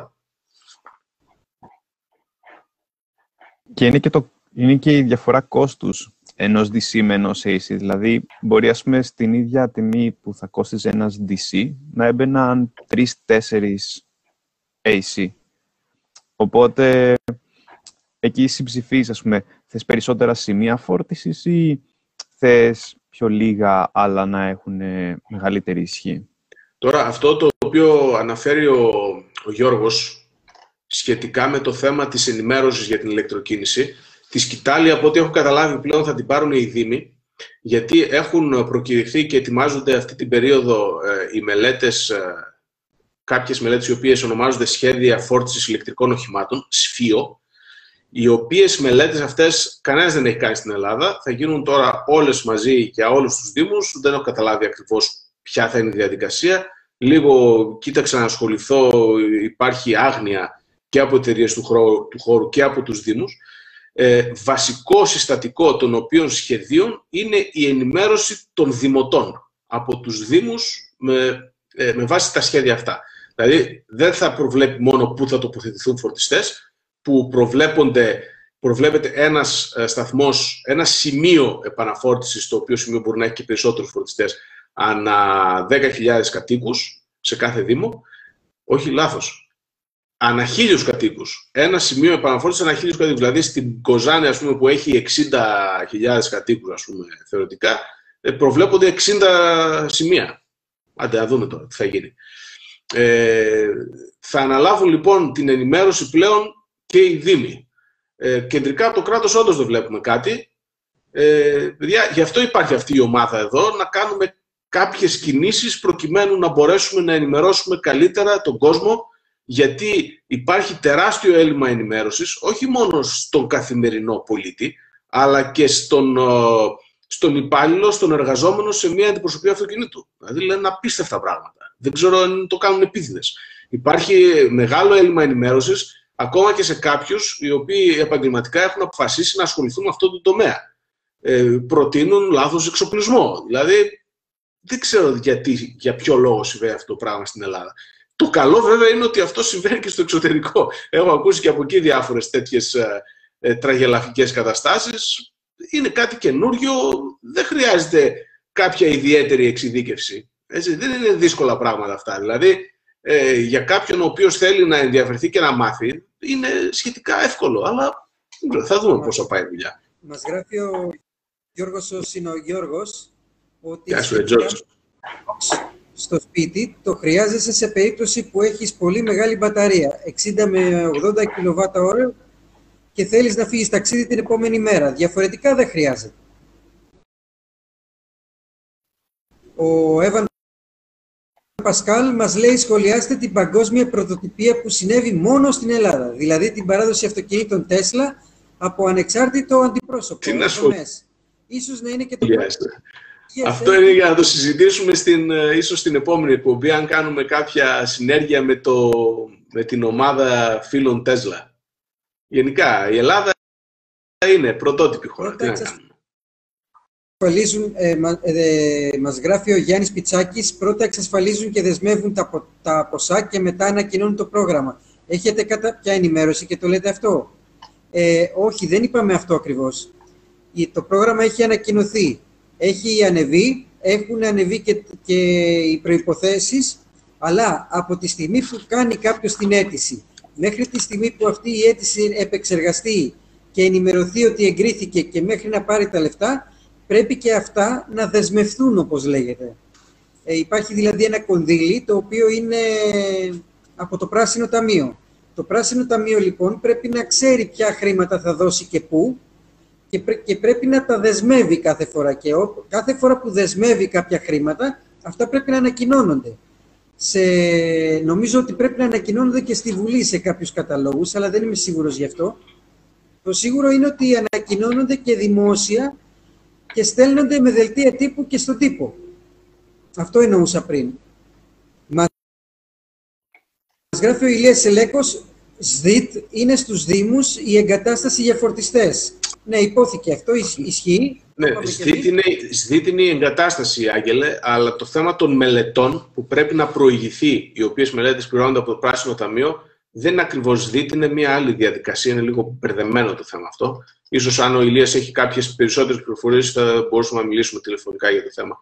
Επίσης βλέπω μια ε, αντίρρηση του κυρίου Ανδρέα σχετικά με την εγκατάσταση των φορτιστών στο σπίτι, ότι με 200-300 η εγκατάσταση μπορεί να διαρκέσει μια με δύο ώρες με κόστος 200-300 ευρώ και μπορείς να βρεις τέλειο φορτιστή με 500 ευρώ και δεν χρειάζεται να το βάλεις στο πρόγραμμα επιδότησης.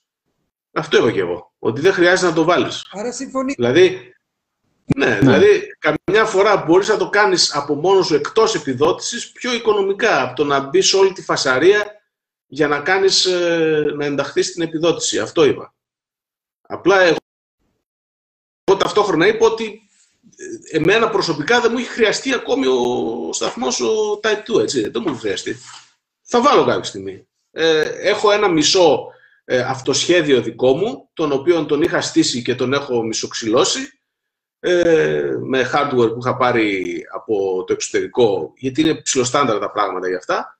Αλλά αυτά είναι στα πλαίσια του χόμπι που έχω, που μου αρέσει να ανακατεύουμε με ρεύματα, με μπαταρίες, με καλώδια από μικρό παιδί. Δηλαδή δεν είναι η δουλειά μου. Ε, Όντως.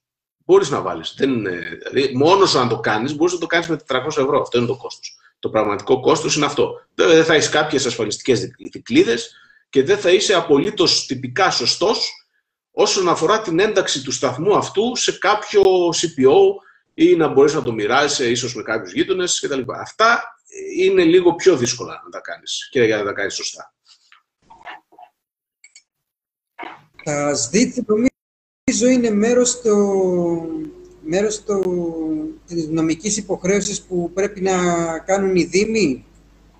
Είναι υποχρεωμένοι νομίζω ε, να φτιάξουν σχέδια βιώσιμης αστικής κινητικότητας μέσα σε αυτά να προτείνουν και την ε, εγκατάσταση φορτιστή. Αυτά είναι τα ΣΒΑΚ που λες εσύ. Αυτά είναι τα ΣΒΑΚ, τα οποία τα ΣΒΑΚ από μόνα τους προβλέπουν ε, τοποθέτηση ε, σταθμών ναι. φόρτισης, αλλά συμπληρωματικά σε αυτά βγήκαν και τα ΣΦΙΟ, που είναι τα σχέδια φόρτισης ηλεκτρικών οχημάτων για τους Δήμους, τα οποία όμως ΣΦΙΟ πρόσεχε ποια είναι λεπτομέρεια, δεν επιτρέπεται να χωροθετήσεις στα πλαίσια τους ΣΦΙΟ ε, σταθμούς φόρτισης εκεί που τρέχει ΣΒΑΚ, δηλαδή στις περιοχές ε, ανάπλασης. Είναι ένα μεγάλο μπέρδεμα και γι' αυτό το λόγο αυτός που θα κάνει τη μελέτη για τα ΣΦΙΟ πρέπει να έχει επαφή με το Δήμο, πρέπει να έχει επαφή ακόμα και με δημότες, πρέπει να έχει επαφή με συλλόγους, εμπορικούς συλλόγους κτλ. Γιατί αλλιώς δεν θα μπορέσει να προτείνει σωστά σημεία και θα καταντήσουμε να γινόμαστε πάλι σαν το πρόγραμμα των Green Motion, το οποίο είχε σωστά χωροθετημένους στους σταθμούς, αλλά ποτέ δεν δούλεψε όπως πρέπει. Νομίζω ότι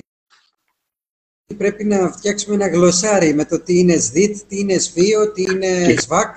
Καλά, άμα πιάσουμε και τα FFIO και τα CPO και τα τέτοια, τα GPRS και τα JSON και δεν συμμαζεύεται, θα χαθεί η μπάλα τελείως. Που κύριε, πιστεύω ότι μάλλον είμαστε αρκετή ώρα online. Ε... Τελευταία ε, είδηση που ανέβασε κάποιος φίλος που την είχα σημειώσει Βέβαια δεν την έχω διαβάσει τελείως όλο το άρθρο. Ε, η ελληνική εταιρεία Sunlight Systems επενδύει κάποια χρήματα ε, για να δημιουργήσει κέντρο έρευνας και ανάπτυξης μπαταριών λιθίου στην Αθήνα. Να πούμε ότι η εταιρεία ήδη παράγει μεταξύ άλλων μπαταρίες λιθίου, αλλά για περονοφόρα οχήματα προς το παρόν. η Sunlight εννοείται ότι θα κινηθεί καταλήλως. Ε, είναι μια σοβαρή εταιρεία που πάρα πολυετή ε, παρουσία στην Ελλάδα. Ε, η Sunlight πρόκειται να κάνει επένδυση και στην περιοχή της Δυτικής Μακεδονίας στα πλαίσια του σχεδίου βιώσιμης, του σχεδίου ε, δίκαιης μετάβασης. Ναι. Αυτό το, έχει ένα παράξενο, μια παράξενη σύντιμηση επίσης που δεν τη θυμάμαι αυτή τη στιγμή. Ε, αλλά ναι, βλέπω αρκετές θέσεις και αρκετέ αρκετές ανακοινώσεις από πλευράς Sunlight, οι οποίες αφορούν σε Αθήνα, Θεσσαλονίκη. Ε, έγινε μια ανακοίνωση για την περιοχή της Κοζάνης, αλλά δεν βλέπω κάτι πρακτικό εδώ. Δηλαδή, τι θα κάνουν εδώ, δεν μπορώ να καταλάβω. Αυτά στα πλαίσια, στα πλαίσια των δικών μου αναζητήσεων, ξέρεις, και των, ε, της συμμετοχής μου που έχω σε διάφορες επιτροπές αλήθεια είναι ότι ακούμε διάφορες ανακοινώσεις, αλλά επειδή ανακοινώσεις έχουμε ακούσει και στο παρελθόν χωρίς να συμβεί τίποτα για κάποια πράγματα, Ε, εμείς τις ανακοινώνουμε βέβαια, όπως ακριβώς τις δεχόμαστε, αλλά καλό είναι να είμαστε απλά συγκρατημένοι. Αισιόδοξα συγκρατημένοι, όπως λέμε. Να μην τα παίρνουμε τις μετρητής 100% ότι επειδή έγινε μια ανακοίνωση θα συμβεί οπωσδήποτε κιόλας. Κάποια από αυτά είναι λίγο σχέδια, είναι και λίγο δημόσιες σχέσεις. Μάλιστα. Δεν ξέρω μήπως θέλει κάποιος φίλος Σώνη και καλά να συνδεθεί και να πει ένα καλή χρονιά ή ένα καλησπέρα σας. Ε, θα ήθελα να με βάλετε και εμένα να μου πάρετε μία συνέντευξη γιατί είμαι πάρα πολύ καλός, πολύ όμορφος, γράφω καλά στο φακό και θα ήθελα να βγω κι εγώ στον αέρα. Από όλους όσους μας παρακολουθούν αυτή τη στιγμή, αυτό θα μπορούσε να γίνει στέλνοντας ένα μήνυμα στον ε, φίλο των Evans. Ε, κατά τις 11 είχαμε τη μεγαλύτερη προβολή. Οπότε, ίσως να ξεκινούσαμε πιο αργά την άλλη φορά. Που ήδη, ας πούμε, Ναι, αυτό θα το πούμε. Ε, ναι, ας, ας προτείνουν και όλα στα παιδιά που παρακολούθησαν ποια ώρα πιστεύουν ότι είναι καλύτερη. Στο μπορούσαμε να ανεβάσουμε και ένα γκάλωπ. Είναι καλή ώρα και εγώ πιστεύω ότι είναι καλή ώρα με τη λογική ότι έχουν κοιμηθεί τα μωρά. Έχουμε λίγο χρόνο να, να τα πούμε ελεύθερα. Ε, και επίσης είναι η ώρα που άλλος γυρνάει στο σπίτι, θέλει έτσι λίγο να χαλαρώσει. Ναι, πιστεύω και εγώ ότι είναι μια καλή ώρα. Και για, ημέρα, για ποια ημέρα λέτε να... Εγώ θα έλεγα να το κρατήσουμε μέσα στο Σαββατοκύριακο, γιατί η ιστορία με, του, με την μικροβιολογία που μας ε, βασανίζει το τελευταίο χρόνο εκτιμώ ότι θα τραβήξει αρκετά, οπότε δύσκολα θα αρχίσουμε πάλι να βγαίνουμε ε, Σαββατοκύριακα και να πίνουμε τις πύρες μας και δεν ξέρω, αυτή είναι η εκτίμησή μου. Να παίρνουμε μπύρες εδώ πέρα να τις έχουμε. Ναι, είδες ένα κρασάκι μπορούσαμε να βάλουμε τόση ώρα. Ε, επίσης, θα παρακαλούσα και για μένα και για τους υπόλοιπους συντελεστές και μελλοντικά για όποιον θελήσει να συμμετέχει είτε σαν guest είτε σαν α, μέλος της, ε, της προσπάθειας αυτής. Δεν, δεν αποκλείεται κάτι τέτοιο. Δηλαδή, ο σκοπός αρχικά ήταν έστω και ένας από τους διαχειριστές με ακόμα ένα δεύτερο άτομο, οποιοδήποτε έτσι, χωρίς να έχει κάποια ιδιαίτερη ιδιότητα, να μπορούν να κάνουν μια συζήτηση και να σχολιάζουν τι έχει γίνει την προηγούμενη εβδομάδα. Αυτό, αυτή είναι δηλαδή η λογική.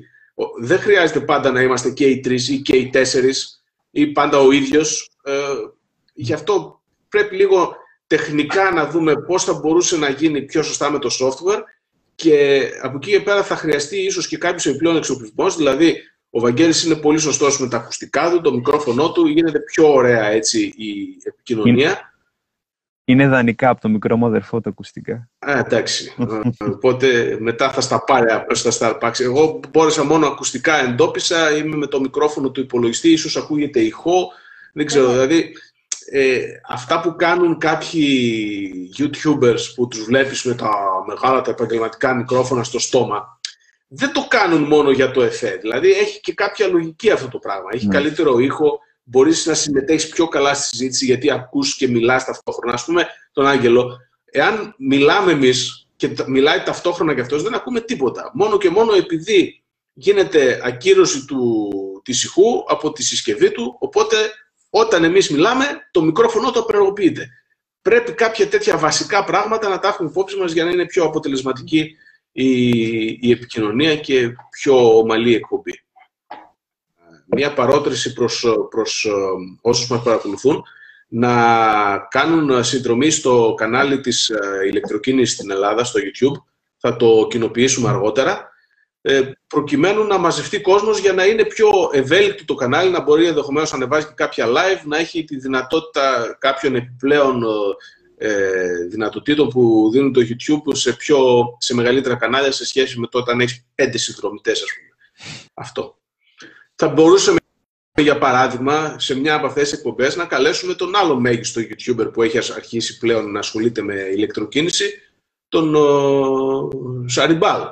Να μας πει τη γνώμη του, σαν petrolhead. Θέλουμε να τα ακούσουμε, γιατί όχι. Ναι. Και θα μπορούσαμε να κάνουμε μια συζήτηση και με κάποιον αρνητή της ηλεκτροκίνησης. Ή ενδεχομένως με κάποιον ε, ε, φανατικά ε, υποστηριχτή του, του υγραερίου. Αν και αυτό μάλλον δεν θα είχε καλή εξέλιξη, πιστεύω. ναι, θα ήταν ίσως λίγο ακραίο. Αλλά για κάποιον, με κάποιον σκεπτικιστή, ναι, θα μπορούσαμε να κάνουμε μια συζήτηση. Προκειμένου με... σε πραγματικό χρόνο να του καταρρύψουμε τις, ε, τους προβληματισμούς ή τις, ε, τους συνδυασμούς και τα, τα φαντ, έτσι, τα φαντ που έχει. Ναι.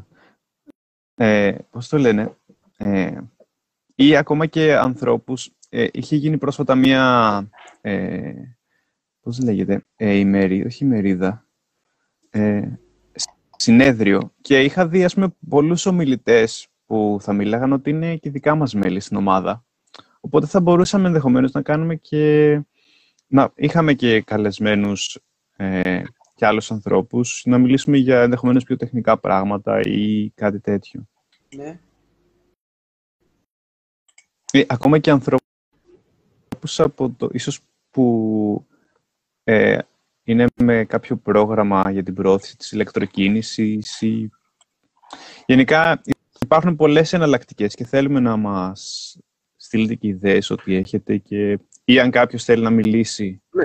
να μας το πει εννοείται. Ε, για παράδειγμα θα μπορούσαν να γίνουν ε, κάποια live ή κάποια βίντεο αυτής της μορφής θα μπορούσαν να έχουν και, ε, να, να έχουν και λίγο πιο συγκεκριμένο, συγκεκριμένη θεματολογία μετά από ανακοίνωση βεβαίως, έτσι. Ε, δεν θα ε, σχολιάζουμε κάθε εβδομάδα τα ίδια και τα ίδια. Από τη στιγμή που θα καλυφθούν τα περισσότερα θέματα, θα λέμε παιδιά, αυτό έχει συζητηθεί εκεί. Πηγαίνετε δείτε το βίντεο. Ε, θα μπορούσαμε, για παράδειγμα, να καλέσουμε κάποιον ε, εγκαταστάτη σταθμών φόρτισης. Να μας πει ποια είναι τα βασικά πράγματα που κάποιος πρέπει να προσέξει. Ή, για παράδειγμα, σε οικοδομές που πρέπει να τοποθετηθούν κοινόχρηστοι σταθμοί σε πολυκατοικίες ή με οίκους διαμερίσματα και έχουν πέντε ηλεκτρικά αυτοκίνητα. Πώς θα φορτίσουν αυτοί; Υπάρχουν πλέον σταθμοί οι οποίοι έχουν επιτηρητές ισχύως και μπορούν μεταξύ τους να συνεννοούνται, να δίνουν λίγο σε ένα αυτοκίνητο, περισσότερο σε ένα άλλο. Υπάρχουν διάφορες τέτοιες τεχνικές λύσεις, οι οποίες θα μας απασχολήσουν άμεσα. Ε, και όπως είπα και πριν, ε, πολλοί κόσμοι στο χώρο αυτό δεν γνωρίζει. Δηλαδή, λένε λανθασμένα πράγματα. Καλό θα ήταν δηλαδή να φέρουμε κάποιον ο οποίος πραγματικά να τα ξέρει, να ενδιαφέρεται για αυτή την ιστορία και να μην το κάνει μόνο και μόνο επειδή είδε φως και μπήκε, σου λέει κάτσε εδώ πέρα, τώρα έχει λεφτά, εγώ θα πουλήσω εξοπλισμό. Το θέμα είναι να ξέρει. Και δηλαδή, συγγνώμη τώρα που θα το πω αυτό, αλλά όταν εγώ ακούω ότι ε, κάποιος ο οποίος ασχολείται στον χώρο αυτό επαγγελματικά, αλλά παρόλα αυτά δεν έχει αυτοκίνητο ηλεκτρικό και δεν έχει οδηγήσει ποτέ αυτοκίνητο ηλεκτρικό και δεν είναι κάτι που το σκέφτεται είτε για ατομικό του όχημα, είτε για την εταιρεία του, η οποία δραστηριοποιείται παράγοντας φορτιστές ή τοποθετώντας ή ξέρω εγώ κάνοντας εισαγωγή. Αυτόν ε, προσωπικά εγώ δεν μπορώ να τον πάρω σοβαρά ότι θα μου δώσει σωστές συμβουλές. Σίγουρο είναι ότι θα καλέσουμε κάποιους ανθρώπους που έχουν γνώσεις, που βρίσκονται σε εταιρείες, θα τους καλέσουμε για να τους πάρουμε συνέντευξη, για να συμμετέχουν στα live μας και όταν είναι θα τους, θα τους θέσουμε και ερωτήσεις από τον κόσμο που μας βλέπει. Έτσι, από τους φίλους που είναι και αυτοί οι συμμέτοχοι έτσι, στην ομάδα που έχουμε. Μάλιστα. Ωραία, λοιπόν. Ε, παιδιά, θα το κλείσουμε. Ε, θα ανεβάσουμε αργότερα ε, σαν νέο θέμα αφού το μοντάρουμε. Ε, σε, εκείνο το, σε εκείνη την ανάρτηση θα δείτε και ποιο είναι το κανάλι της ηλεκτροκίνησης για να κάνετε ε, subscribe στο, στο facebook προκειμένου να ανεβάσουμε σε τρομητές για να δοθούν ενδεχομένως κάποια επιπλέον, κάποιες επιπλέον δυνατότητες. Ε, οπουδήποτε θέλετε μπορείτε να κάνετε σχόλια με ιδέες και προτάσεις μελλοντικά Βλέπω υπάρχουν αρκετοί εθελοντές που θέλουν να συμμετέχουν σε μελλοντικές εκπομπές. Ήμουν σίγουρος ότι θα υπήρχε αυτή, αυτό το ενδιαφέρον και κακώς τόσο καιρό το καθυστερούμε και δεν κάνουμε κάτι αντίστοιχο. Έστω και εμείς οι 20 να είμαστε κάθε φορά, έχει, έχει ενδιαφέρον. Πιστεύω ότι, πιστεύω ότι είναι ωραίο. Να πούμε καληνύχτα. Ε, άφησε ένα... Καληνύχτα, λοιπόν. Ένα τελευταίο σχόλιο. Για ποιον λες, για τον Μάνο; Ναι, ναι. Ο Μάνος Ωραία. είναι νέο μέλος, αν δεν κάνω λάθος, και είναι και πολύ ενδιαφέρον Μάνος... επαγγελματικά και με το τι έχει ασχοληθεί, σαφώς θα πρέπει να του δούμε το θέμα. Ο, ο, ο Μάνο, να σου πούμε ότι ήσουν ένας από τους ανθρώπους που σκεφτόμαστε να φέρουμε στην ομάδα για να σου πάρουμε συνέντευξη. Θα τα πούμε σύντομα. Ε, ευελπιστούμε μέσα σε μία εβδομάδα. Ε, σχόλια, μέρα, ώρα και τα λοιπά, ό,τι θέλετε. Και ευχαριστούμε πολύ για την παρακολούθηση. Όπως λέει και ένας ε, πολύ καλός μου φίλος, Thank you for watching and talk to you later. Ποιος ξέρει ποιος είναι αυτός. Χαιρετούμε. Καλό βράδυ. Καλό βράδυ.